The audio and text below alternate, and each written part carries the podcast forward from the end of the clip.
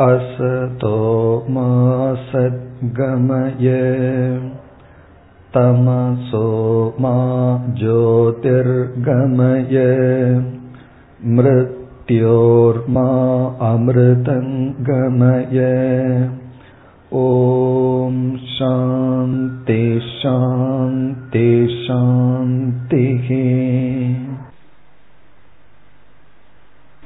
நம்முடைய மனம் எப்படியெல்லாம் நம்முடைய வாழ்க்கையில் பங்கு பெறுகின்றது என்று நேற்றைய தினம் சிந்தித்தோம். அறிவை அடைய கருவியாக செயல்படுகின்றது. ஒரு செயலை செய்பவனாகவும் மனம் இருக்கின்றது. செயலினுடைய விளைவை அனுபவிப்பதும் மனம்தான். அதாவது எப்படி அனுபவிப்பது என்ற பொறுப்பு மனதிற்கு இருந்தது. உலக அனுபவங்கள் வருகின்றது அதை மனம்தான் பொருள்படுத்துகின்றது. பிறகு மனம் ஒரு பாத்திரமாக செயல்படுகின்றது. நல்ல குணங்களை அல்லது தீய பண்புகளை வைத்திருக்கும் பாத்திரமாக இருக்கின்றது. இறுதியில் நானே மனமாக இருந்து கொண்டு இருக்கின்றேன். இப்படிப்பட்ட மனதை நாம் பண்படுத்துவது முக்கியமாகின்றது. இப்படிப்பட்ட மனதை பண்படுத்தவில்லை என்றால் அதனுடைய நிலை நாம் எப்பொழுதும் மனதுடன் இருக்கின்றோம். மனம் இல்லாமல் சில நேரத்தில் இருந்தால் அந்த மனதிலிருந்து தப்பிக்கொள்ளலாம் அப்படி இல்லை மனதுடனே இருப்பதனால்தான் நமக்கு துயரம். அதனால்தான் சிலர் மனதை மறக்க மனதிலிருந்து விடுதலை அடைய சில தவறான பழக்கங்களுக்கு செல்கிறார்கள். ஏன் தன்னை மறக்க முயற்சி செய்கிறார்கள்? அவர்களுடைய மனதுடன் அவர்களால் இருக்க முடியவில்லை.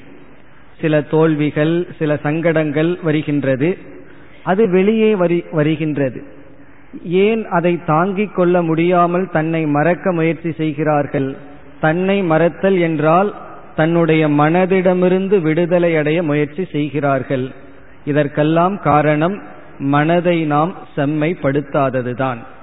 ஆகவே பதஞ்சலி கூறுகின்றார் சித்த விருத்தி நிரோதக யோகக. மனதில் உள்ள எண்ணங்களை நெறிப்படுத்துதுதான் யோகம். எப்படி நெறிப்படுத்துதல்? அதற்குத்தான் இப்பொழுது நாம் அஷ்ட அங்கங்களை ஆரம்பிக்கின்றோம். எட்டு படிகளாக கூறியுள்ளார். அந்த எட்டு படிகளில் முதல் படி யமக என்று சொல்லப்படுகிறது.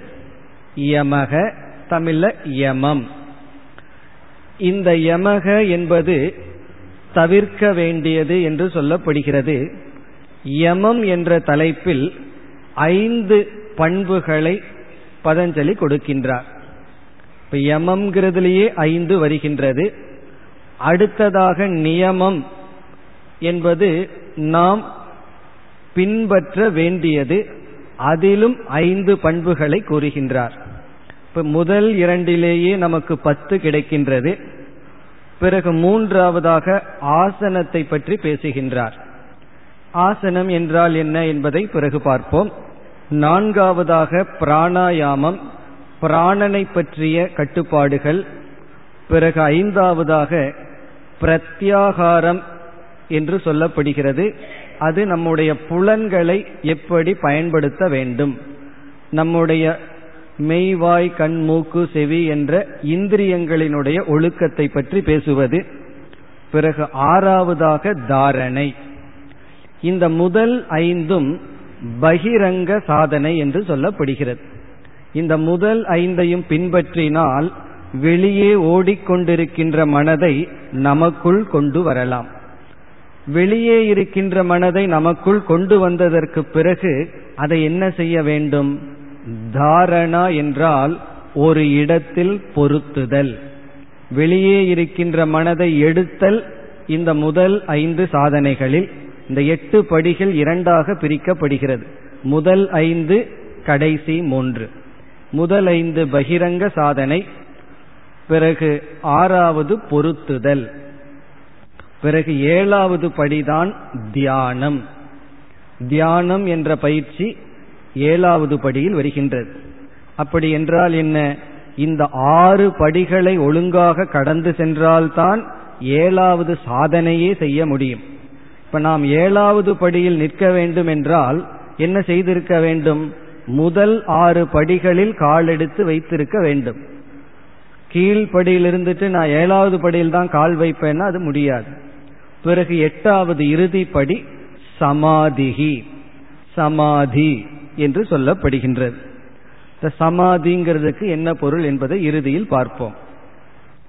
இவ்விதம் இந்த எட்டு படிகளாக பதஞ்சலி கொடுத்து இந்த எட்டு படிகளை நாம் மெதுவாக பொறுமையாக பின்பற்றி வந்தால் நம்முடைய மனம் செம்மையடையும். நமக்கு நண்பனாக இருக்கும். பிறகு நம்முடைய மனதிலிடம் இருந்து தப்பிக்கொள்ள முயற்சி செய்ய மாட்டோம். வேறு யாராவது இடமிருந்து தப்ப வேண்டும் என்றால் மிக சுலபம். அவர் இல்லாத இடத்துக்கு போயிடலாம் ஆனா நம்முடைய மனதிடமிருந்து எப்படி தப்பிக்கொள்வது? வேறு எங்கு போனாலும் மனம் உடன் வருகின்றது. இப்ப தப்ப முடியாத நம்மிடம் இருப்பது நம்முடைய மனம். அதை நாம் பண்படுத்த வேண்டும். நண்பனாக மாற்றி கொள்ள வேண்டும். அதற்குத்தான் இந்த சாதனைகள். இனி யமக என்கின்ற முதல் படிக்கு வருகின்றோம். இந்த முதல் படியில் ஐந்து சாதனைகள் இருக்கின்றது. அவையாவன ஒன்றாவது அஹிம்சா. இப்ப நம்ம இருக்கிறது முதல் படி. முதல் படிக்குள்ளேயே ஐந்து இருக்கின்றது. அந்த ஐன்றில் ஒன்று அஹிம்சா. அஹிம்சா என்ற சொல்லினுடைய இங்கு பொருள் நாம் தவிர்ப்பது என்று சொன்னோம். இப்ப தவிர்ப்பது என்ன? ஹிம்சை செய்யாமல் இருத்தல். ஹிம்சையை தவிர்த்தல். ஹிம்சை என்றால் மற்றவர்களுக்கு துயரத்தை கொடுக்காமல் இருத்தல். துயரத்தை தவிர்த்தல். பொதுவா நம்ம யாருக்கு வர்ற துயரத்தை தவிர்க்க முயற்சி செய்து கொண்டிருப்போம்? நமக்கு வர்ற துயரத்தை தான் தவிர்க்கிறதுக்கான முயற்சியில் இருப்போம். இப்ப இங்க வந்து பதஞ்சலி சொல்றார் உனக்கு துயரம் வரக்கூடாது என்றால் நீ மற்றவர்களுக்கு துயரத்தை கொடுக்காமல் இருக்க முயற்சி செய்ய வேண்டும். நீ மற்றவர்களுக்கு துயரத்தை கொடுக்காமல் இருந்தால் அதுதான் உனக்கு துயரத்தை கொடுக்காமல் இருக்கின்ற முதல் படி என்று சொல்கின்றார். இப்ப முதல் சாதனை அஹிம்சா. என்றால் ஹிம்சை செய்யாமல் இருத்தல். இனி இரண்டாவது சத்தியம். சத்தியம் என்றால் வாய்மை உண்மை பேசுதல். இப்ப உண்மை பேசுதல்ங்கிற இடத்திலும் பொய் கூறாமை பொய் பேசுதலை தவிர்த்தல். இது எல்லாமே விட்டு விடுதல் தவிர்த்தல் என்ற கோணத்தில் பார்க்க வேண்டும். பிறகு மூன்றாவது அஸ் ஸ்தேயம். என்றால் திருடுதல் மற்றவர்களுடைய பொருளை எடுத்து கொள்ளுதல். அஸ்தேயம் என்றால் மற்றவர்களுடைய பொருளை எடுத்து கொள்ளாமல் இருத்தல். அஸ்தேயம். நான்காவது பிரம்மச்சரியம். பிரம்மச்சரியம் என்றால் ஒழுக்கம். ஐந்தாவது அபரிக்கிரகம் பரிக்கிரகம் என்றால் நமக்கு தேவைக்கு மேல் பொருள்களை வைத்துக் கொள்ளுதல். அபரிக்கிரகம் என்றால் தேவைக்கு மேல் பொருள்களை கையாளாமல் இருத்தல். தேவையான அளவு நம்மை சுற்றி பொருள்களை வைத்துக் கொள்ளுதல். இது ஒரு பொருள். இனி ஒரு பொருள். நாம் கையாளுகின்ற பொருள்களில் என்னுடையது என்கின்ற மமகாரத்தை தியாகம் செய்தல். இது இறைவன் கொடுத்துள்ளான். நான் வந்து ஒரு ட்ரஸ்டியை போல. பாதுகாப்பவன் நான் இது என்னுடையது அல்ல என்ற எண்ணத்தை துரத்தல் அது மட்டுமல்ல தேவைக்கு மேல் வைத்து கொள்ளாமல் இருத்தல். இப்ப இந்த ஐந்தும் யமம் என்ற சாதனையில் வருகின்றது. இப்ப நாம் அடைய வேண்டியது மனதினுடைய ஒழுங்குபாடு அல்லது மனதை நெறிப்படுத்துதல். அதற்கு நேரடியான சாதனை இப்ப மனதுல பிரச்சனை இருந்ததுன்னா மனதை கொண்டுதான் சரிப்படுத்த வேண்டும். இப்ப மனதை அமைதிப்படுத்துவதற்கு தியானம் என்ற சாதனை தான் முக்கியமான சாதனை. ஆனால் இந்த தியானம் கைகூட வேண்டும் என்றால் தியானம்ங்கிற சாதனையும் சமாதிங்கிற சாதனையை நாம் செய்ய வேண்டும் என்றால் அதற்கு முன் எங்கு ஆரம்பிக்க வேண்டுமாம்? அகிம்சையிலிருந்து ஆரம்பிக்க வேண்டும். பிறகு அடுத்தது ஒரு ஐந்து சொல்ல போகின்றார். நியமம் என்ற தலைப்பில் ஐந்து சொல்ல போகின்றார். முதலில் நாம் யமம் என்று கூறிய ஐந்தில் ஒவ்வொன்றாக பார்ப்போம். அதில் முக்கியமான கருத்துக்களை அதிக காலம் எடுத்துக்கொண்டு சுலபமானதை குறுகிய காலத்தில் நாம் பார்க்கலாம். இந்த ஐந்தும் யமம் என்று சொல்லப்படுகிறது.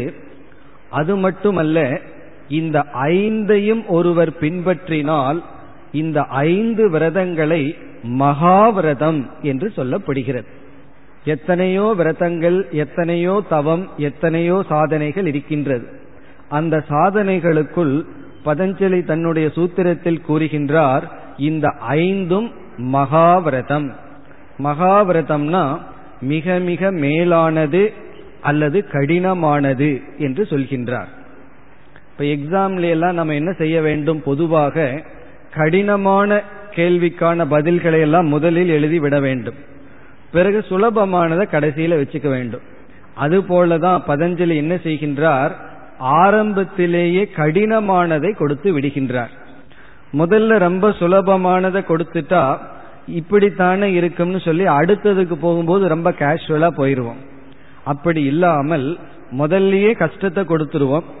பிறகு கஷ்டப்பட்டு இதை அடைந்தால் இதுவே ஒரு டெஸ்ட் போல. அடுத்ததற்கு அவர்கள் வருகிறார்களா இல்லையாங்கிறது. இப்ப அடுத்தது போக போக சுலபமாகி விடும். அது மட்டுமல்ல ஒரு சாதகர்கள் ஆரம்ப நிலையில் உற்சாகம் அதிகமா இருக்கும். எதையாவது ஒன்று ஆரம்பிக்கும் பொழுது கொஞ்சம் இன்ட்ரெஸ்ட் அதிகமா இருக்கும். போக போகத்தான் அப்படியே அந்த பேட்டரி லோவாகிற மாதிரி கொஞ்சம் கொஞ்சமாக குறைஞ்சிட்டு இருக்கும். இப்ப சில பேர் புது வருடத்துக்கு ஏதாவது விரதம் எடுத்து கொள்வார்கள். அது எவ்வளவு நாள் ஓடும்னா. பிப்ரவரி ஒன்னாம் தேதி வரைக்கும் ஓடும். ரொம்ப ஃபோர்ஸ்ஃபுல்லா ஓடும். அப்படியே குறைஞ்சிட்டே போகும். ஆறு மாசத்துல நில்லாயிரும். பிறகு அடுத்த வருஷம் மறுபடியும் வரணும். இவர்களை தூண்டி விடுவதற்கு. அப்படி ஒரு நியதி என்னவென்றால் எது கஷ்டமோ அதை முதல்ல செஞ்சிடணும். பிறகு சுலபமெல்லாம் பிறகு சுலபமானதைத்தான் பிறகு செய்ய வேண்டும். காரணம் ஆரம்பிக்கும் பொழுது உடல் மனம் எல்லாத்திலையும் நமக்கு ஒரு உற்சாகமும் வலிவும் இருக்கும்.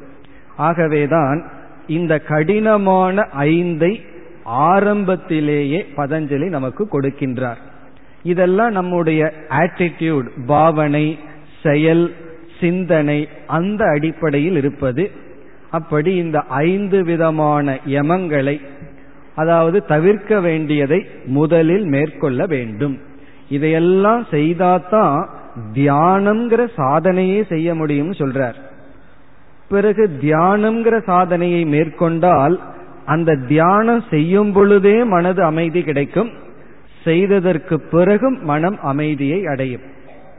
இப்ப பசியா இருக்கு. உணவு உட்கொண்டு கொண்டிருக்கும் பொழுதே மகிழ்ச்சியும் இருக்கின்றது பசியும் நீங்குகின்றது. பிறகு உணவை முழுமையாக உட்கொண்ட பிறகும் நமக்கு பசி இல்லை. அதுபோலதான் தியானம்ங்கிற சாதனை பிறகு வேதாந்தத்தை விசாரம் பண்றது சாஸ்திரங்களை கேட்கறது அதை கேட்டுக்கொண்டிருக்கும் பொழுதே பசி நீங்குவது போல் நமக்கு இன்பம் கிடைக்கும். அந்த சாதனையெல்லாம் நாம் செய்ய வேண்டும் என்றால் இந்த சில கடினமான படிகளை தாண்டித்தான் ஆக வேண்டும். அதுல வந்து சாய்ஸ் கிடையாது. இந்த சில எக்ஸாம்ல எல்லாம் கொஸ்டின் கொடுத்துட்டு எட்டு இருக்கு அஞ்சு எழுதுங்கன்னு சொல்றது போல நான் எட்டு கொடுக்கற ஏதோ அஞ்சுன்னு எல்லாம் இங்க சொல்லல. இது வந்து ஆல் எயிட் வந்து கம்பல்சரி எல்லாமே கண்டிப்பாக செய்தாக வேண்டிய சாதனைகள். அப்பொழுதுதான் மனம் நமக்கு நண்பனாகும். மனம் நமக்கு ஒரு வாகனத்தை போல் அமையும். இதுல நம்ம அஹிம்சை என்ற சாதனையை எடுத்துக் கொள்ளலாம். இந்த சாதனையையும் அடுத்தது சத்தியம் என்பதும் மிக முக்கியம். அதில் தான் நாம் புரிந்து கொள்ள வேண்டிய கருத்துக்கள் அதிகமாக இருக்கின்றது. மற்ற சாதனைகளில் சற்று எளிமையானதுதான். பின்பற்றுவதற்கல்ல சொல்வதற்கு எளிமையானது. பின்பற்றுவது எல்லா சாதனைகளும் உரிய முயற்சி தேவை. அதனால அகிம்சையை பற்றி இப்பொழுது விசாரம் மேற்கொள்ளலாம். இந்த ஐந்து சாதனைகளில் இந்த ஐந்து சாதனையே மகாவிரதம்னு சொல்லப்படுகிறது. மகாவிரதம்னா நாம் செய்கின்ற சாதனைகளில் மேலான சாதனைகள். பிறகு இந்த ஐந்துக்குள் எது மேலானது? என்றால் அதுதான் அஹிம்சா. ஹிம்சை என்றால் மற்றவர்களுக்கு துயரத்தை கொடுத்தல். அஹிம்சா என்றால் துயருரு தாமை. மற்றவர்களுக்கு துயரத்தை கொடுக்காமல் இருத்தல். அது வந்து அஹிம்சை. இது வந்து மகாவிரதம் சொல்லப்படுகிறது. அதனாலதான் சந்நியாச தீட்சை எடுக்கும் பொழுது அந்த சந்நியாசி வந்து விரஜா ஹோமம் முடிந்து சந்நியாசத்துக்கு முன்னாடி ஒரு மந்திரம் இருக்கு. அந்த மந்திரத்துல என்ன கருத்து இருக்கின்றது என்றால் நான் அஹிம்சை என்ற ஒரு விரதத்தை முழுமையாக மேற்கொள்கின்றேன். அப்படி கூறி பறவைகளை பார்த்து கூறுகின்றான் அந்த சாதகன் பறவைகளே என்னை கண்டு பயப்படாதீர்கள். உங்களுக்கு அபயத்தை கொடுக்கின்றேன். உங்களை வந்து நான் துயருறுத்த மாட்டேன். பிறகு இந்திரனை பார்த்து சொல்கின்றான் இந்திரா என்னை கண்டு நீ பயப்படாதே. என்னுடைய தவத்தை பயன்படுத்தி உன்னுடைய பதவிக்கு நான் வரமாட்டேன். அப்படி தேவர்களை நீங்கள் பயப்படாதீர்கள். உங்களுடைய எந்த பதவிக்கும் நான் வரமாட்டேன்னு சொல்லி ஒவ்வொரு பூதங்களையும் பார்த்து நான் உங்களுக்கு அபயத்தை கொடுக்கின்றேன். என்னை கண்டு யாரும் பயம் கொள்ள வேண்டாம். காரணம் நானும் உங்களை கண்டு பயந்துக்கல. நீங்களும் என்னை கண்டு பயம் கொள்ள வேண்டாம். நான் அகிம்சை என்ற விரதத்தை எடுத்துக்கொள்ள போகின்றேன். ஆகவே இந்த அகிம்சைங்கிறது சந்நியாச தர்மம். சந்நியாசத்தில் இருக்க வேண்டிய முக்கிய தர்மமே மற்றவர்களுக்கு துயரத்தை கொடுக்காமல் இருத்தல். பிறகு சாதகர்களுக்கும் முக்கியமான பண்பு அகிம்சை நாம நம்ம சாதகர்கள்னு சொல்லிக் கொள்ள வேண்டும் என்றால் நாம் ஒரு சாதகர்களாக இருக்க வேண்டும் என்றால் முதல் குணம் முதல் குவாலிபிகேஷன் வந்து மற்றவர்களை நான் துயருறுத்த கூடாது மற்றவங்களுக்கு நான் ஹிம்சை செய்யக்கூடாது. ஒருவருக்கு ஹிம்சையை நாம பண்ணிட்டு ஒருவருடைய மனதை நாம் புண்படுத்தி விட்டு நாம் எந்த தவத்தை செய்தாலும் அந்த தவம் நமக்கு பலனை கொடுக்காது. அல்லது விபரீதமான பலன் கொடுக்கும். முதலில் அந்த தவத்தையே முழுமையாக செய்ய முடியாது. இப்ப நமக்கு முக்கியமான சாதனை அல்லது பண்பு மற்றவர்களுக்கு துயரத்தை கொடுக்காமல் இருத்தல். இது வந்து பீடிகைன்னு சொல்வது அகிம்சையினுடைய பெருமை. இனி அகிம்சையினுடைய இலக்கணம் என்ன? அகிம்சைக்கு என்ன லட்சணம் என்றால் நாம் மூன்று கருவிகள் மூலமாக மற்றவர்களுக்கு ஹிம்சை செய்கின்றோம். அது நம்ம ஏற்கனவே பார்த்ததுதான். அது வந்து உடல் வாக் மனம். இந்த மூன்று தான் நம்ம கிட்ட இருக்கு. மற்றவங்களுக்கு ஹிம்சை செய்ய கருவி. உடல் மூலமாகவும் சொல் மூலமாகவும் மனதின் மூலமாகவும் மற்றவர்களுக்கு துயரத்தை கொடுக்காமல் இருத்தல். அகிம்சைக்கு லட்சணம் மனோ வாக் காய கர்ம பிகி மனதில் வாக்கில் வாக்குனா சொல். காயம்னு சொன்னா சமஸ்கிருதத்துல இந்த உடல் அர்த்தம் தமிழ்லையும் கூட பாடியுள்ளார்கள். காயமே இது பொய்யடான் எல்லாம். இப்ப காயம்னா உடல். இப்படி நம்முடைய மனம் நம்முடைய சொல் நம்முடைய உடல். இவைகள் மூலமாக தோன்றுகின்ற செயல்களின் மூலமாக மற்றவர்கள் யாரையும் துன்புறுத்தாமல் இருத்தல். மற்றவங்களை ஹர்ட் பண்ணாமல் இருத்தல். மற்றவர்களுக்கு கஷ்டத்தை கொடுக்காமல் இருத்தல். இதுதான் அஹிம்சா. என்ற சொல்லினுடைய இலக்கணம். உடல் ரீதியாக நாம சிறு வயதுல தான் மற்றவர்களை துயருறுத்துவோம். சின்ன பையனா இருக்கும்போது ஒருத்தனை அடிப்போம். அப்படி உடல் ரீதியாக செய்யறதெல்லாம் சிறு வயதில். பிறகு நாம் மற்றவர்களை துன்பப்படுத்த கருவியாக பயன்படுத்துவது என்னவென்றால் எப்பொழுதுமே நம்முடைய வாக் நம்முடைய சொல்லுதான். நம்முடைய சொல்லுனாலதான் நாம் மற்றவர்களை துயரப்படுத்தி கொண்டு இருக்கின்றோம் இந்த சொல்லால் மற்றவர்களை துயரப்படுத்துவதுங்கிறது உடலால் துயரப்படுத்துவதை விட அதிகமானது. ஏன்னா உடல் காயம் வந்து அழிந்துவிடும். ஆனா சொல்லினுடைய காயம் அழிவதில்லை. அந்த நாவினால் சுட்ட வடு ஆறாதுன்னு சொல்வார்கள். நாவில ஒருவரை சுட்டுட்டோம்னா அந்த சொல் வந்து அவர்களுடைய மனதில் பதிந்து விடுகின்றது. நாமும் ஒருவர் மீது இருக்கின்ற வெறுப்பை எப்படி பழி தீர்க்கின்றோம்னா சொல்லில் தான் பழி தீர்க்கின்றோம். அப்ப நமக்கு என்ன ஆயுதம் இருக்கின்றது? ஹிம்சை செய்ய. என்றால் நம்முடைய சொல்தான் ஆயுதமாக பயன்படுத்தி வருகின்றோம். பிறகு நம்முடைய மனம். ஒருவருக்கு தீங்கு நினைப்பதே சாஸ்திரம் வந்து ஹிம்சை என்று சொல்கின்றது. ஒருவர் வந்து நல்லா இருக்க கூடாதுன்னு மனசுல நினைச்சாலே ஒருவருக்கு தீங்கு நினைப்பதே அது வந்து ஹிம்சை என்று சொல்லப்படுகிறது. இப்ப மனதினாலும் கூட மற்றவர்களை நாம் துன்பப்படுத்துகின்றோம். அவர்களுக்கு அனிஷ்டம் வேண்டும். அவர்கள் வந்து நன்றாக இருக்கக்கூடாது என்று அவர்களுடைய கேடில் நமக்கு அக்கறை வந்தால் அதுவே ஒரு ஹிம்சை. பிறகு தர்மசாஸ்திரம் என்ன சொல்கின்றது? நீ உடலினால் ஒருவனுக்கு ஹிம்சை செய்தால் உனக்கு உடலினால் துயரம் வரும்.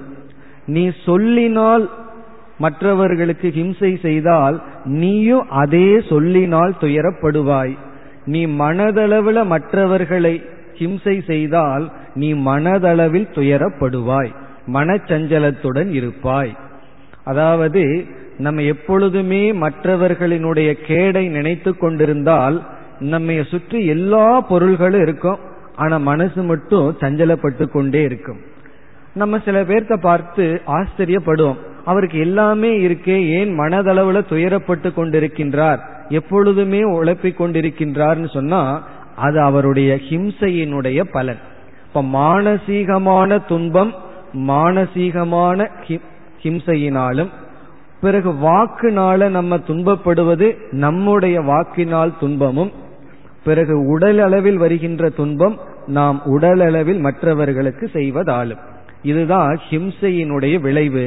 இந்த மூன்று அளவுல நாம நல்லா இருக்க வேண்டும் என்றால் இதை மற்றவர்களுக்கு செய்யக்கூடாது. பொதுவா என்ன நினைப்போம்? நான் நல்லா இருக்கணும்னா நான் எனக்கு தான் ஏதாவது செய்யணும்னு நினைப்போம். நமக்கு துயரம் வரக்கூடாது என்றால் இந்த இயற்கையில் இருக்கிற ரகசியம் என்னவென்றால் நாம் மற்றவர்களுக்கு துயரத்தை கொடுக்க கூடாது மற்றவர்களுக்கு நம்ம துயரத்தை கொடுக்கவில்லை என்றால் நமக்கு யாரும் துயரத்தை கொடுக்க முடியாது. அந்த துயரத்தையும் அனுபவிக்க மாட்டோம். மற்றவர்களுக்கு துயரத்தை கொடுத்துட்டு நாம துயரம் இல்லாமல் இருத்தல் என்பது நடக்காத ஒன்று. டோட்டலி இம்பாசிபிள் அது முடியாதுங்கிறது சாஸ்திரம் கூறுகின்ற உண்மை. ஆகவே அஹிம்சை என்பது மிக முக்கியமான விரதம். அடுத்த கருத்தாக நாம ஏன் ஹிம்சை செய்கின்றோம்? மற்றவர்களை நாம துன்புறுத்த என்ன காரணம் என்று இப்பொழுது பார்ப்போம். மற்றவங்களை ஏன் நாம் துன்புறுத்தி வருகின்றோம்? அகிம்சைன்னு கேட்ட உடனே மனசுக்குள்ள என்ன தோணும்? இனிமேல் நான் யாரையும் துன்புறுத்த மாட்டேன். துன்புறுத்த விரும்பவில்லைன்னு தோணும். அங்கேயும் ஒரு சுயநலம் தான் இருக்கு. ஏன்னா ஒரு உண்மை தெரிஞ்சு போச்சு. யாரையாவது துன்புறுத்தினா அது எனக்கே வருதுங்கிற உண்மை தெரிஞ்ச உடனே ஆகவே என்னன்னா எனக்கு துன்பம் வரக்கூடாது ஆகவே நான் யாரையும் துன்புறுத்த மாட்டேன். அப்படி ஒரு முடிவு செஞ்சாலும் நம்மை எறியாமல் துன்புறுத்தி கொண்டு இருக்கின்றோம் அதன் விளைவாக துன்பத்தை வாங்கி கொண்டு இருக்கின்றோம் ஆகவே இப்ப என்ன ஆராய்ச்சிக்கு வருகின்றோம்? நாம் ஹிம்சை செய்ய என்னென்ன காரணங்கள்? அதுல பல காரணம் இருக்கு. இங்க உதாரணமா சில காரணங்களை மட்டும் பார்ப்போம். முதல் காரணம் மனதிற்குள் இருக்கின்ற வெறுப்பு. துவேஷம். ஒருவர் மீது நம்ம வெறுப்பை வளர்த்தி கொண்டால் நம்மை அறியாமல் அவர்களுக்கு நாம் ஹிம்சை செய்து விடுவோம்.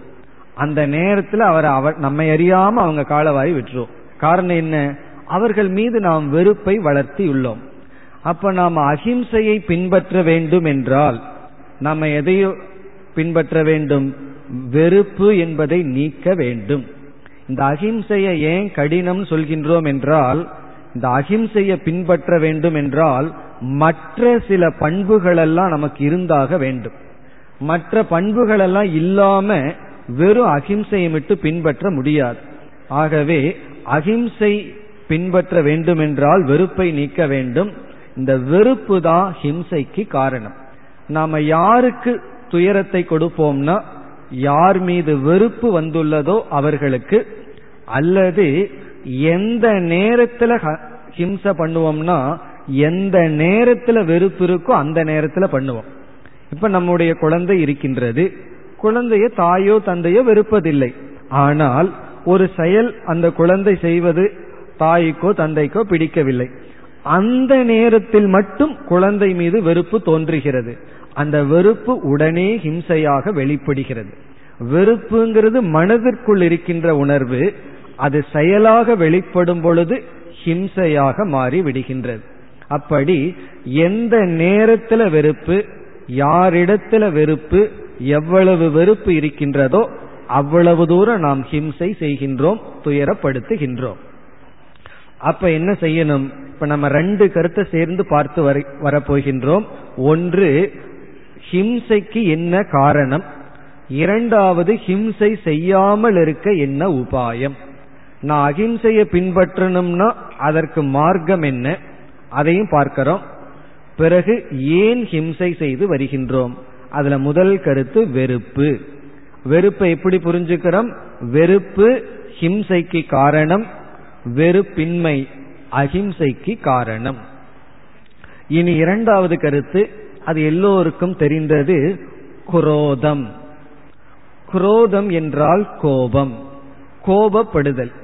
எப்பொழுதெல்லாம் நமக்கு கோபம் வருகின்றதோ அந்த கோபத்தினுடைய விளைவு மற்றவர்களும் நாமும் ஹிம்சைப்படுதல்.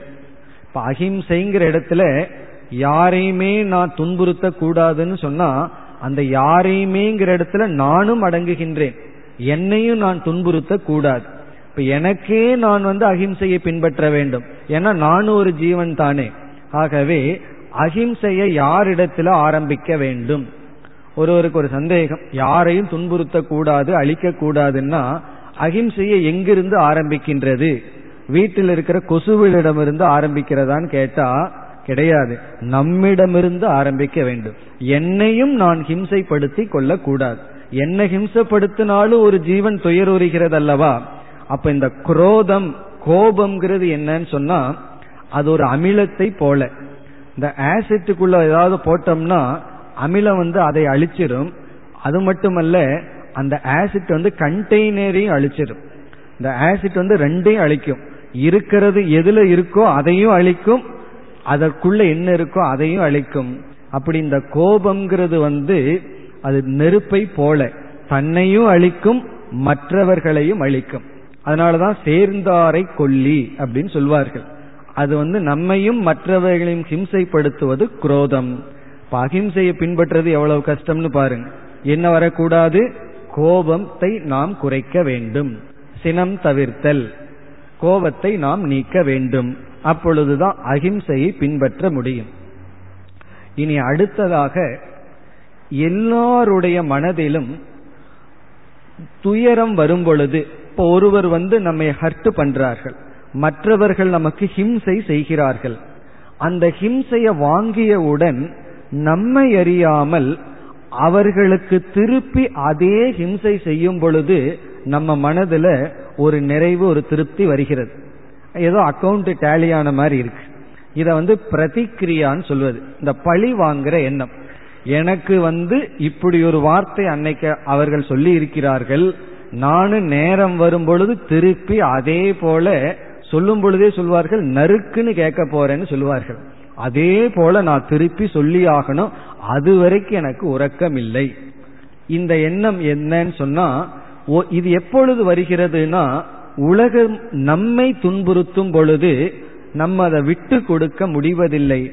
நாமும் துன்புறுத்தினால்தான் அதுதான் தர்மம்னு நினைக்கிறோம். அப்பதான் வந்து ரெண்டு பக்கமும் டேலி ஆகுதுன்னு நினைக்கின்றோம். அது தவறு. நாம் அவர்களை துன்புறுத்த பிறகு அதை நினைச்சிட்டு அவர்கள் முதல்ல நம்ம துன்புறுத்ததை மறந்து விடுவார்கள். அவங்களுக்கு அக்கௌண்ட் டேலி ஆகாது. புதுசா ஒன்னு ஏறி இருக்கும். அப்போ அதற்கு அவங்க இனி ஒன்னு செய்ய அதற்கு மீண்டும் நம்ம டேலி பண்ண இப்படியே போய்கொண்டே இருக்கும். அப்படி துயரம் நாம் படும் பொழுது அவர்களுக்கு தண்டனை கொடுத்தால்தான் நம்முடைய மனது வந்து திருப்தியை அடைகிறது. இது வந்து நம்ம குழந்தை பருவத்திலிருந்தே வருகின்றது. இப்ப குழந்தை நடந்து போயிட்டு இருக்கு கல்லு தடிக்கு விழுந்துருது. குழந்தை அழுகின்றது. உடனே தாய் என்ன செய்கிறார் தெரியுமோ அந்த கல் இருக்கு இல்லையா அதை ரெண்டு அடி கொடுத்தா குழந்தைக்கு ஒரு சந்தோஷம். காரணம் என்ன? என்ன துன்புறுத்தினத நான் திருப்பி அடிச்சிட்டேன். இப்ப குழந்தை பருவத்திலிருந்தே நம்ம மனது எப்படி ட்ரெயின் ஆயிட்டு இருக்கு எனக்கு யாரு துன்பத்தை கொடுத்தார்களோ அவர்களுக்கு திருப்பி துன்பத்தை கொடுத்துட்டா என்னுடைய மனதுல ஒரு நிறைவு. இந்த பிளேட்டை மாத்துறது தான் சாதகர்களுடைய ஒரு செயல். மற்றவர்கள் நம்மை துன்பப்படுத்தினால் அதை நானும் செய்யக்கூடாது. ஏன் என்றால் நேற்று பார்த்தோம் மற்றவர்கள் நம்மை துன்பப்படுத்தும் பொழுது அது சிக் மைண்டிலிருந்து வருது. சிக் மைண்ட்னா நோய் வாய்ப்பட்ட மனதிலிருந்து அந்த செயல் வருகின்றது. அதற்கு நான் அன்பை கொடுக்க வேண்டுமே தவிர பழி வாங்குகின்ற எண்ணம் அல்லது திருப்பி ஹிம்சையை செய்யக்கூடாது.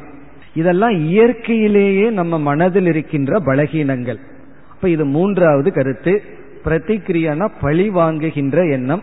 இது வந்து பாவம் தவறுன்னு சொல்ல முடியாது. காரணம் குழந்தையிலிருந்தே அப்படி வளர்ந்து வந்துள்ளோம். அப்ப அதை நாம் முயற்சி செய்து மாற்றிக்கொள்ள கொள்ள வேண்டும். துயரத்தை மற்றவர்கள் கொடுக்கிறார்களோ அதை நான் திருப்பி கொடுத்தாதான் நான் வந்து யார்? வெற்றி அடைந்தவன் நினைக்கிறோம். மன்னித்து விட்டா நம்ம பொதுவா என்ன நினைக்கின்றோம்? அது ஒரு பலகீனம் என்று நினைக்கின்றோம். இந்த கிராமங்கள்ல எல்லாம் இதை நம்ம பார்க்கலாம். இந்த வெட்டி அகங்காரம் ஈகோ.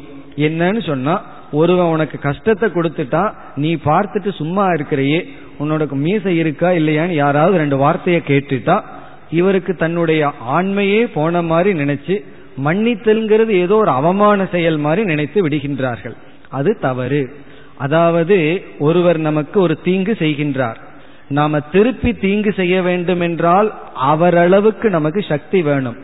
ஆனால் மன்னிக்க வேண்டும் என்றால் அவரை விட நூறு மடங்கு சக்தி வேண்டும். உண்மையிலேயே நூறு மடங்கு சக்தி இருந்தா மன்னிக்க முடியும்.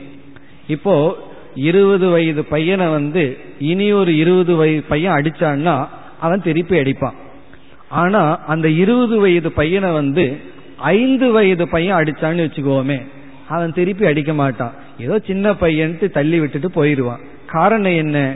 இவனால மன்னிக்க முடியுது. இவனுக்கு அங்க அதிக சக்தி இருக்கு. குறைவான சக்தி இருக்கும்போது தான் நம்ம திருப்பி அடிப்போம். ரொம்ப குறைவான சக்தி இருந்தா பயந்து ஓடுவோம்.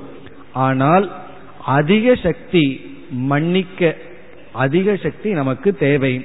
அப்ப வந்து நாம அகிம்சையை பின்பற்ற வேண்டும் என்றால் மன்னித்தல் என்ற குணத்தை நாம் வளர்த்தி கொள்ள வேண்டும். ஒருவர் ஒரு தவறு செய்தால் பரவாயில்ல. அவருக்கு சந்தர்ப்பம் கொடுக்க வேண்டும். நாம் ஒரு தவறு செய்தால் என்ன எதிர்பார்க்கிறோம்? என்னுடைய தவறை அவர் மன்னிக்க வேண்டும்னு எதிர்பார்க்கிறோம். அதே போல மற்றவர்களுடைய தவறை மன்னித்து பழக வேண்டும். இந்த மன்னித்து பழகுதுங்கிறது மிக முக்கியமான ஒரு வேல்யூ ஃபர்கிவ்னஸ்னு சொல்றோம். இது வந்து மூன்றாவது காரணம்.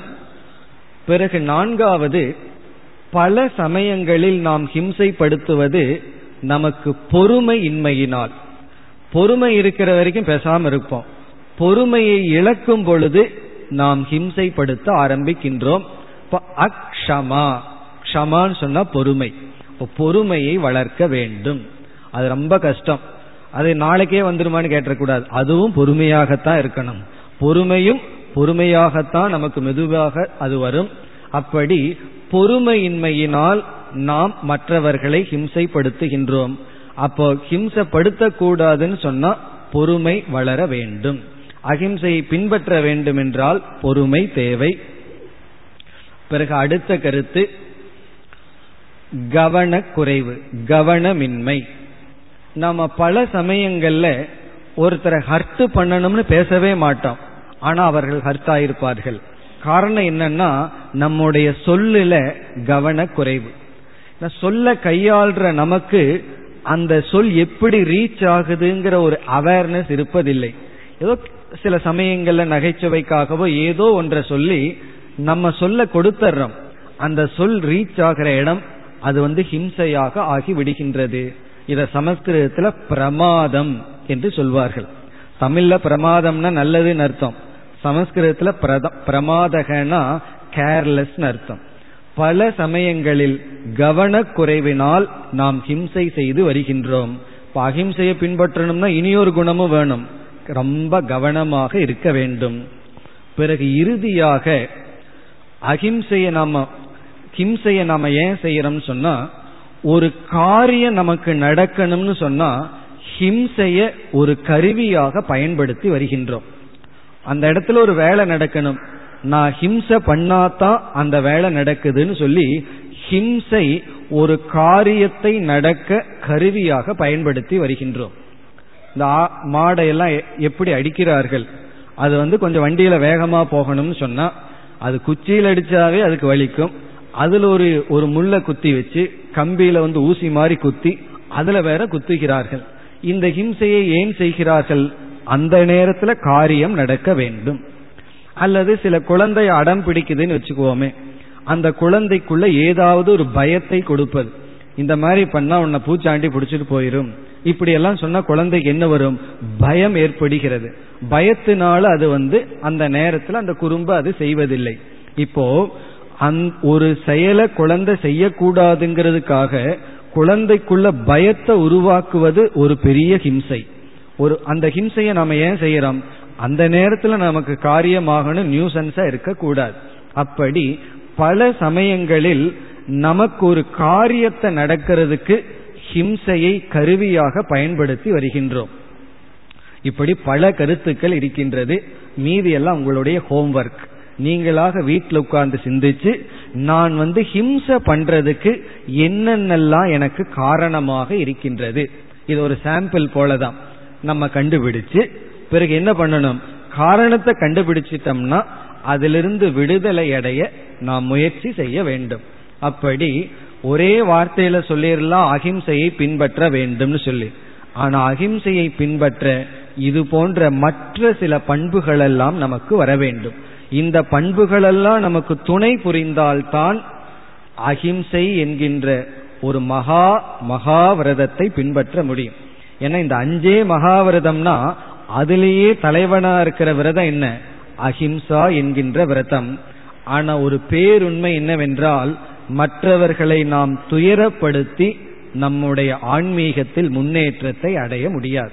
மற்றவங்களை ஹர்த்து பண்ணி எந்த விதத்திலும் நமக்கு ஆன்மீக முன்னேற்றம் வராது. ஆகவே அகிம்சைங்கிறது மிக மிக முக்கியமான சாதனை. இப்ப நம்ம அகிம்சையினுடைய பெருமையை பார்த்தோம். அகிம்சையினுடைய இலக்கணத்தை பார்த்தோம்.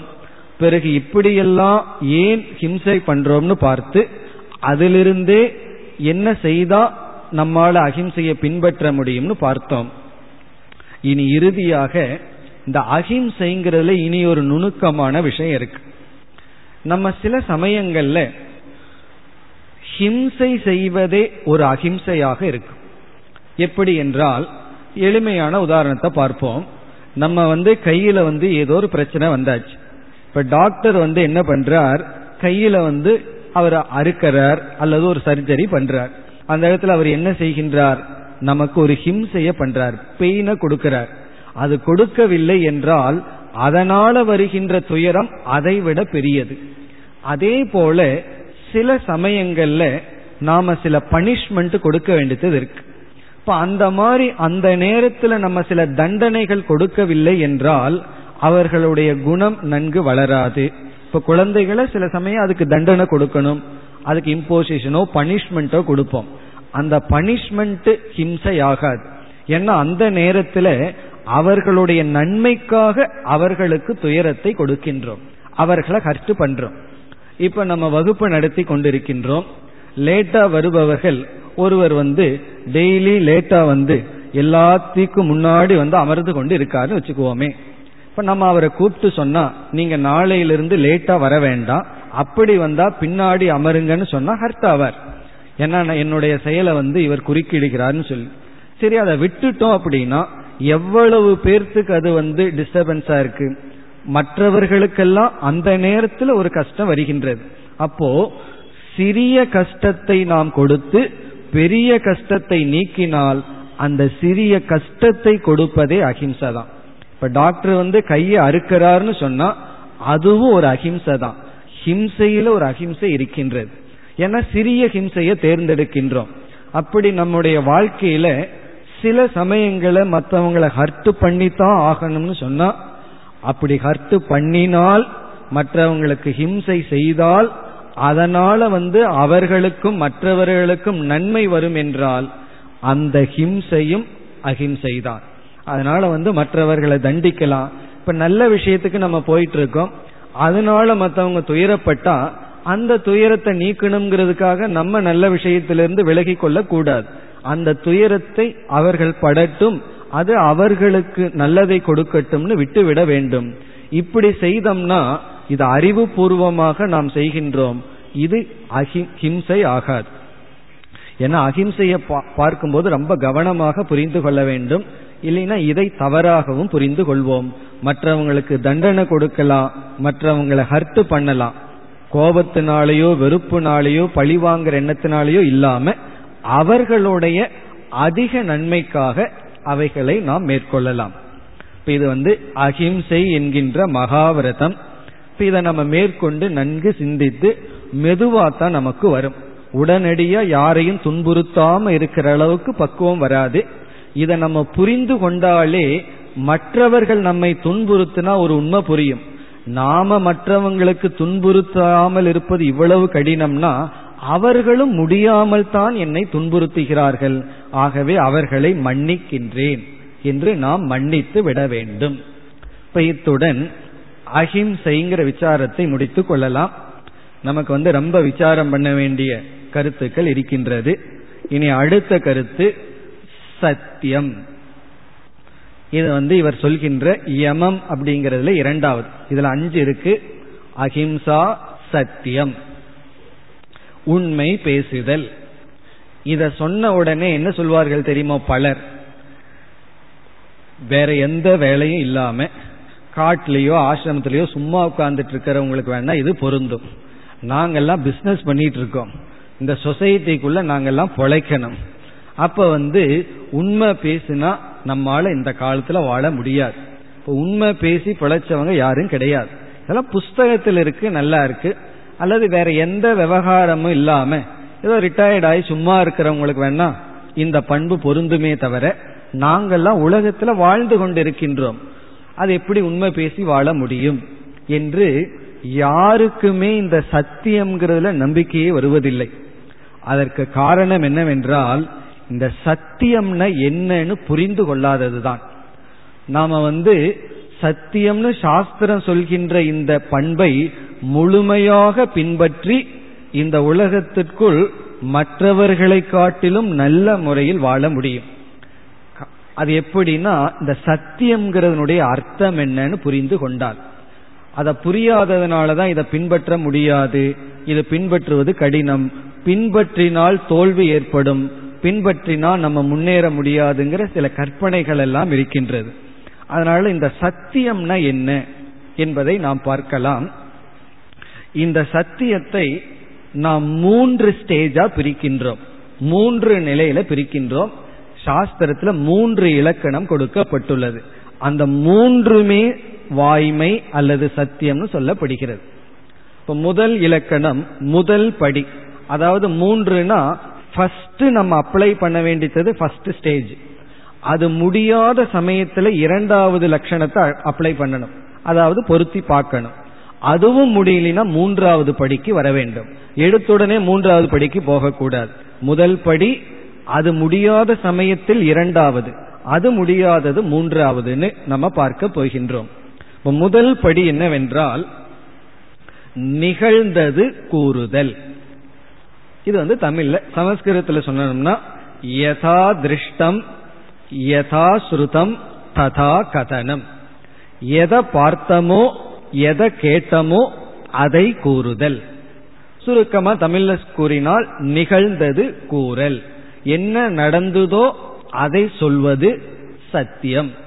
இப்ப உண்மை அல்லது வாய்மைன்னு சொன்னா என்ன நடந்ததோ அதை சொல்றதா உண்மை. நடந்தது ஒன்னா இருக்க சொல்வது ஒன்றாக இருந்தால் அது பொய். இதுதான் ஃபர்ஸ்ட் ஸ்டேஜ் இப்ப நம்ம வாழ்க்கையில் என்ன பண்ணணும்? இதைத்தான் எல்லா இடத்திலையும் அப்ளை பண்றதுக்கு முயற்சி பண்ணணும். இப்படி முயற்சி பண்ணி எங்கெங்கெல்லாம் இந்த லட்சணம் பொருந்துதோ ஒரு பிரச்சனையும் வரலையோ அப்ப இந்த முதல் இலக்கணத்தை நம்ம பின்பற்றி வாழலாம். என்ன நடந்திருக்கோ அதை ஓப்பனா அப்படியே சொல்லிடுறது. இனி இரண்டாவது லட்சணத்துக்கு வருவோம். பல சமயங்களில் நாம ஒருவரிடத்துல உண்மையை சொல்ல போனா அந்த உண்மையை வாங்கிக்கிறதுக்கு அவர்களுக்கு தகுதி இருக்காது. ஏன்னா ஒரு உண்மையை வாங்குறதுக்கும் தகுதி வேண்டும் அல்லவா அப்ப நம்ம என்ன செய்யலாம்? நிகழ்ந்ததை கூறாமல் இருத்தல். நிகழ்ந்ததையெல்லாம் கூறணுங்கிற அவசியம் இல்லை உண்மை பேசுறேன்னு சொல்லி காலையிலிருந்து சாயந்தரத்து வரைக்கும் என்னென்னலாம் நடந்ததோ அதையெல்லாம் போய் ஒருத்தர்கிட்ட சொல்லிட்டு இருக்கணுங்கிற அவசியம் இல்லை பிறகு என்னன்னா எதை சொல்றணுமோ அதை சொல்றோம். சில உண்மைகளை மறைத்தல். ஆங்கிலத்தில் withholding the truth is a வேல்யூன்னு சொல்வார்கள். உண்மையை நம்ம மறைத்தல். இப்ப மறைத்தல் சொன்னா பொய் சொல்லல. அந்த உண்மையை நம்ம அவர்கிட்ட சொல்லல அவ்வளவுதான். ஏன்? அந்த உண்மைக்கு அவர் தயாராக இல்லை. அப்ப நம்ம உண்மையை மறைச்சிடறோம். ஒரு பேஷண்ட் வந்து ஹாஸ்பிட்டலுக்குள்ள போறாங்க. டாக்டர் பார்க்கிறார் அவருடைய கண்டிஷன்ஸ் எல்லாம். சிலதை தான் சொல்லுவார் சிலதை சொல்ல மாட்டார். காரணம் என்னன்னா அவரை உயிரோட வச்சிருந்து அவரை வீட்டுக்கு அனுப்பணும்னு சொல்லி. இருக்கிறதையெல்லாம் சொன்னா என்ன ஆகும்னா அவர்னால எந்த காரியத்தையும் செய்ய முடியாது. அந்த மனநிலையில் சில ரிப்போர்ட்டினுடைய உண்மையை அவர் வாங்கி கொள்வதற்கு தகுதி இல்லை. அப்ப என்ன பண்றார் டாக்டர்? சிலதை சொல்றார் சிலதை சொல்வதில்லை. இப்ப இரண்டாவது என்னவென்றால் அத சமஸ்கிருதத்துல அனுருத வர்ஜனம் பொய் கூறாமல் இருத்தல். அதாவது உண்மையை கூறணும்னு அவசியம் கிடையாது. இப்ப வாய்மைன்னு சொன்னா நம்ம என்ன தப்பா புரிஞ்சிட்டோம் எல்லா உண்மையும் எல்லாத்துக்கிட்டையும் சொல்றதுன்னு நினைச்சிட்டோம். அது வாய்மையினுடைய முதல் படிதான். எந்த உண்மையை யாருக்கு வாங்கிறதுக்கு தகுதி இருக்கோ அவங்ககிட்ட தான் சொல்லணும். மீதி வந்து சொல்லக்கூடாது.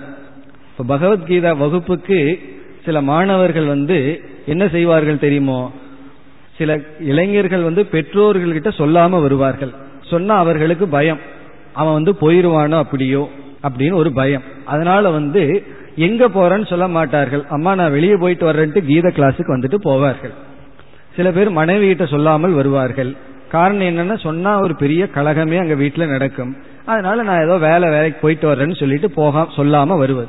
இப்ப இதுவும் ஒரு பெரிய வாய்மை தான். காரணம் இந்த உண்மையை வாங்கி கொள்வதற்கு ஒருவருக்கு தகுதி இல்லை என்றால் என்ன செய்வதுனா அந்த உண்மையை மறைத்து விடுதல்.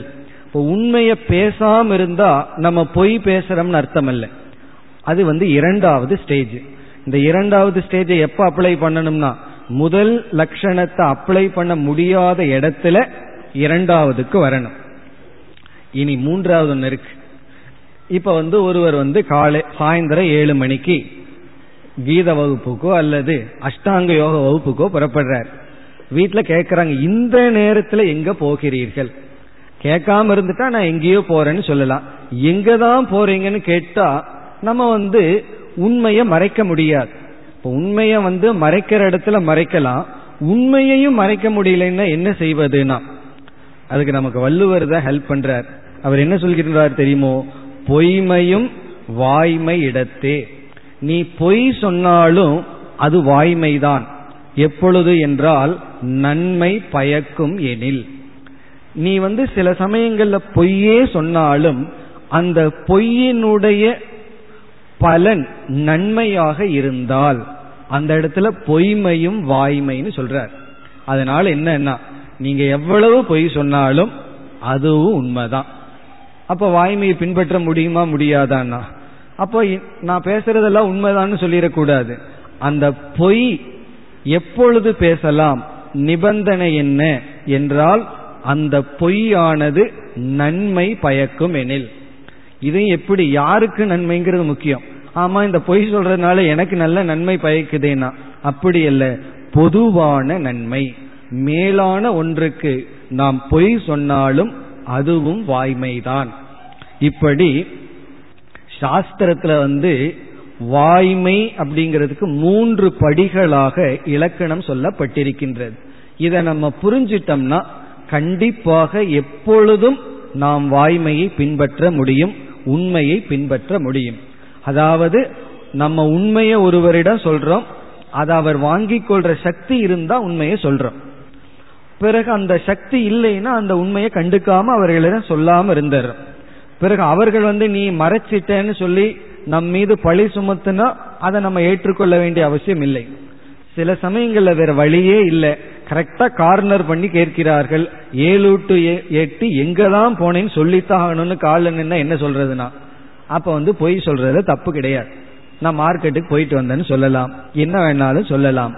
காரணம் அதுல நன்மை இருந்தால். அப்படி இந்த மூன்று படிகளில் நாம் வாய்மையை பின்பற்ற வேண்டும். இப்படி வாய்மையை பின்பற்றினால் முதல்ல வந்து நமக்கு மன தூய்மை கிடைக்கும். இந்த சத்தியத்தினாலதான் மனம் தூய்மை அடையும் சத்தியத்தினாலதான் ஒருவன் தூய்மை அடைகிறான்னு ஒரு ஸ்லோகமே இருக்கு. சத்தியத்துல தான் நம்மை தூய்மைப்படுத்த முடியும். இரண்டாவது என்னவென்றால் நம்ம உண்மையை சொல்லிட்டு வந்தா மனதில் ஒரு பழுவே இருக்காது. மனது ரொம்ப வெயிட்லெஸ்ஸா இருக்கு. பொய் சொல்றோம்னா தான் மெமரி பவர் ரொம்ப வேணும். ஏன்னா யாருகிட்ட எந்த பொய் சொல்லி இருக்கிறோம் அது கான்ட்ரடிக்ஷன் இல்லாம ரொம்ப டென்ஷனா இருக்கணும். உண்மையை சொல்லிட்டு இருக்கிற வரைக்கும் ஒரு கஷ்டமும் கிடையாது. காரணம் என்ன? நம்ம உண்மையை தானே சொல்ல போறோம்னு சொல்லி மனப்பழு இருக்காது. பிறகு வாய்மையில தான் சத்தியத்துல தான் நமக்கு நல்ல சில பண் மற்ற பண்புகள் எல்லாம் வளரும். இதுவும் அப்படித்தான். சரி நாளை காலையிலிருந்து உண்மை பேசுறேன்னு ஆரம்பிக்க முடியாது. ஏன்னா இந்த பொய் பேசி பேசி சுவாவமா இருக்கு. ஒரு அன்பர் மாணவர் வந்தார். பகவத்கீதை படிப்பவர். ஏதோ ஒரு கேள்வி கேட்டால் அவர் பொய் சொல்லிட்டார். அதுவும் பாவம் தெரி தெரியற மாதிரி பொய் சொல்லிட்டார். ஈஸியா கண்டுபிடிக்கிற மாதிரி சொல்லிட்டார். உடனே அவர் எனக்கு தெரிஞ்சிடுதுங்கிறதையும் தெரிஞ்சிட்டார். உடனே அவர் என்ன சொன்னார் தெரியுமோ? சாமிஜி மன்னிச்சுங்க சாதாரணமா சொல்ற மாதிரி சொல்லிட்டேன் அப்படின்னு சொன்னார். எல்லாத்திட்டையும் சொல்ற மாதிரி சொல்லிட்டு உங்ககிட்ட சொல்லக்கூடாதுதான்னு சொன்னார். அப்படி இந்த பொய் சொல்றதுங்கிறது சகஜமா இருக்கு. உண்மையை சொல்றதா யோசிச்சு சொல்ல வேண்டியதா இருக்கு. பொய்ங்கிறது வந்து அப்படியே ஸ்பான்டேனியஸா வந்துட்டு இருக்கு. அந்த குணத்தை நம்ம மாற்ற வேண்டும். இது கஷ்டமா இல்லையானா? இதுவும் கஷ்டம்தான். அஹிம்சை எவ்வளவு கஷ்டமோ அதே போல கஷ்டம் வந்து வாய்மை அல்லது சத்தியம். ஆனா ஒரு கருத்தை நாம் உணர வேண்டும். சாஸ்திரம் வந்து எதை நம்ம செய்ய முடியுமோ அதைத்தான் சொல்லும். செய்ய முடியாததை சொல்லாது. நெருப்பை எடுத்து குடியுங்கள்னு சொல்லாது. காரணம் என்னன்னா அது முடியாது. இப்ப சாஸ்திரம் வந்து ஒரு சாதனைய சொல்லுதுன்னா அந்த சாதனையை நம்மால பின்பற்ற முடியும். சற்று கடினமாக இருக்கலாம். அதனால ஒரு நம்பிக்கை நமக்கு வேண்டும். இதெல்லாம் புஸ்தகத்துல சொல்றதுக்கு தான் பிராக்டிக்கலா அப்ளை ஆகாதுன்னு சொல்லக்கூடாது. அதை நம்ம சரியா புரிந்து கொள்ளவில்லை எவ்வளவுதான். இந்த சத்தியத்தை சரியா புரிந்து கொண்டால் இது மிக மிக பிராக்டிக்கலா தான் இருக்கு. நம்மால வாய்மையுடன் வாழ முடியும். அப்படி வாழ்வது மிக மிக உன்னதமான நிலைக்கு நம்மை அழைத்து செல்லும். இதோடு வாய்மைங்கிற விசாரத்தை முடித்து கொள்ளலாம். இனி மூன்றாவது கருத்துக்கு வரலாம். அது அஸ்தேயம். அஸ்தேயம் என்றால் திருடாமை. கல்லாமைன்னு தமிழ்ல சொல்வார்கள். திருட்டுக்கு வந்து கல் அப்படிங்கிற சொல் இருக்கு. அது ஏன் அந்த சொல் வந்ததுன்னு சொன்னா இந்த கல் என்கின்ற ஒரு விதமான மதுவை அறிந்தியவனுக்கு வந்து மதி மயங்கி விடுமா. அப்படி இந்த கள்ளம் திருடுதல் என்பது மதிமயங்கிய செயல். என்னைக்கு புத்தி கெடுதோ அப்ப புத்தி கெட்ட புத்தி செய்யறது என்னன்னா திருடுதல் மற்றவர்களுடைய பொருளை எடுத்து கொள்ளுதல். இப்ப எதை திருடுதல் என்றால் மற்றவர்களுடைய பொருளை எடுத்து கொள்ளுதல். பிறகு வந்து மற்றவர்களுடைய உழைப்பை திருடுதல். ஒருவர் வந்து நமக்காக உழைக்கின்றார். எவ்வளவு தூரம் உழைப்பு நமக்காக செய்யறாரோ அதை விட குறைவான சம்பளத்தை நம்ம கொடுத்தோம்னு சொன்னா அதுவும் ஒரு விதமான திருடுதல். அவருடைய உழைப்பை திருடுறோம். அதே போல அவன் உழைப்பாளி வந்து உழைக்காமல் பணத்தை வாங்கினான்னு சொன்னா அதுவும் திருடுதல். எட்டு மணி நேரம் நான் ஆபீஸ்ல இருந்துட்டேன் ஆபீஸ்ல எட்டு மணி நேரம் அவர் இருக்கிறதுக்கு நம்ம சம்பளம் கொடுக்கல. அவர் இருந்து வேலை செய்யறதுக்கு கொடுக்கறோம். அவங்க என்ன நினைச்சுக்கிறாங்க? பல பேர் இருந்தாவே அவர் சம்பளம் கொடுத்தாகணும்னு முடிவு பண்றார்கள். அப்படி அல்ல. அப்படி நம்ம வந்து உழைக்காமல் ஊதியம் வாங்கினா அதுவும் திருட்டுக்கு சமம். இந்த ஜெயிலையோ அல்லது போலீஸ் ஸ்டேஷன்ல தான் திருடன் இருக்கான்னு அர்த்தம் அல்ல நாமும் உழைக்காமல் பொருளை வாங்கினால் அதுவும் திருட்டு. உழைப்ப வாங்கிட்டு பொருளை கொடுக்கவில்லை என்றால் அதுவும் திருட்டுதான். பிறகு வந்து சில பேர் அறிவை திருடுவார்கள். அந்த அறிவையும் திருடக்கூடாது. ஒருவரிடம் ஒரு அறிவை அடைந்தால் அதற்கு தகுந்ததை நாம் அவர்களுக்கு கொடுக்க வேண்டும். அல்லது வந்து அதனால தானே காப்பி ரைட் எல்லாம் போட்டு வைக்கிறார்கள். அப்படி அறிவை திருடாமல் இருத்தல். எந்த ஒரு பொருளையும் நம்முடைய உழைப்பின்றி எடுத்து கொள்ளக்கூடாது. நம்முடைய உழைப்பில்லாம ஒரு பொருளை நம்ம எடுத்துட்டோம்னா அது திருடுதலுக்கு சமம். பிறகு ஏன் திருடுதல் என்ற புத்தி நமக்கு வருகின்றது. இதற்கு என்ன காரணம் என்றால் இது வந்து தமோ குணத்தினுடைய விளைவு பிறகு ஒரு தவறான கொள்கையினுடைய விளைவு. தவறான கொள்கை என்னவென்றால் உழைப்பின்றி ஒன்று நமக்கு வந்தால் அதை நம்ம லா அதை வந்து லக் அதிர்ஷ்டம்னு நினைச்சிடறோம். எனக்கு லக்கில கிடைச்சிருக்குன்னு நினைச்சிடறோம். அது தவறு. உழைப்பில்லாம ஒன்னு வர்றது வந்து அது அதிர்ஷ்டம் எல்லாம் கிடையாது. அது உண்மையிலேயே துரதிர்ஷ்டம் தான் உழைப்பில்லாமல் வருவதை வெற்றின்னு நினைச்சிடறோம். கீழே வந்து ஏதாவது ஒரு பணம் காசு கிடைச்சதுன்னு சொன்னா சில பேர்த்துக்கு என்ன கொள்கைனா கண்டெடுத்த காசு வந்து ரொம்ப ராசியானதுன்னு வச்சுக்குவார்கள்.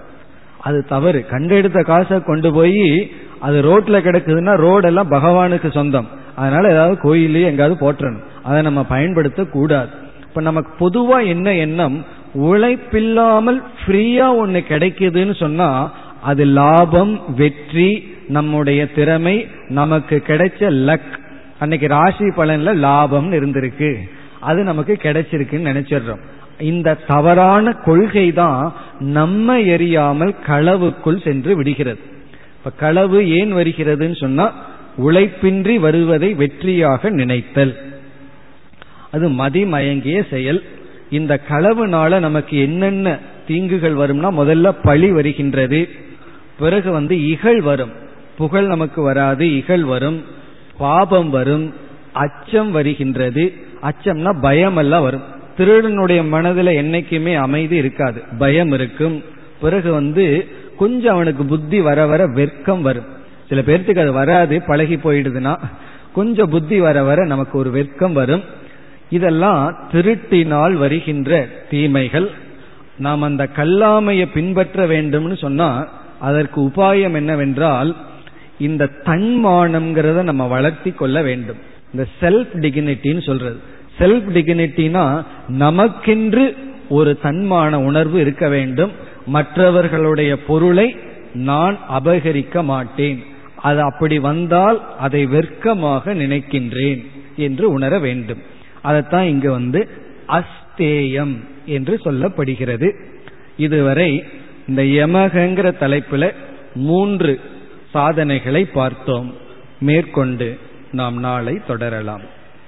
ஓம் போர் நமத போர் நமிதம் போர் போர் நமுதச்சதேம் பூர்ணய பூர்ணமாதாய பூர்ணமேவாவசிஷ்யதேம் ॐ शान्ति शान्ति शान्तिः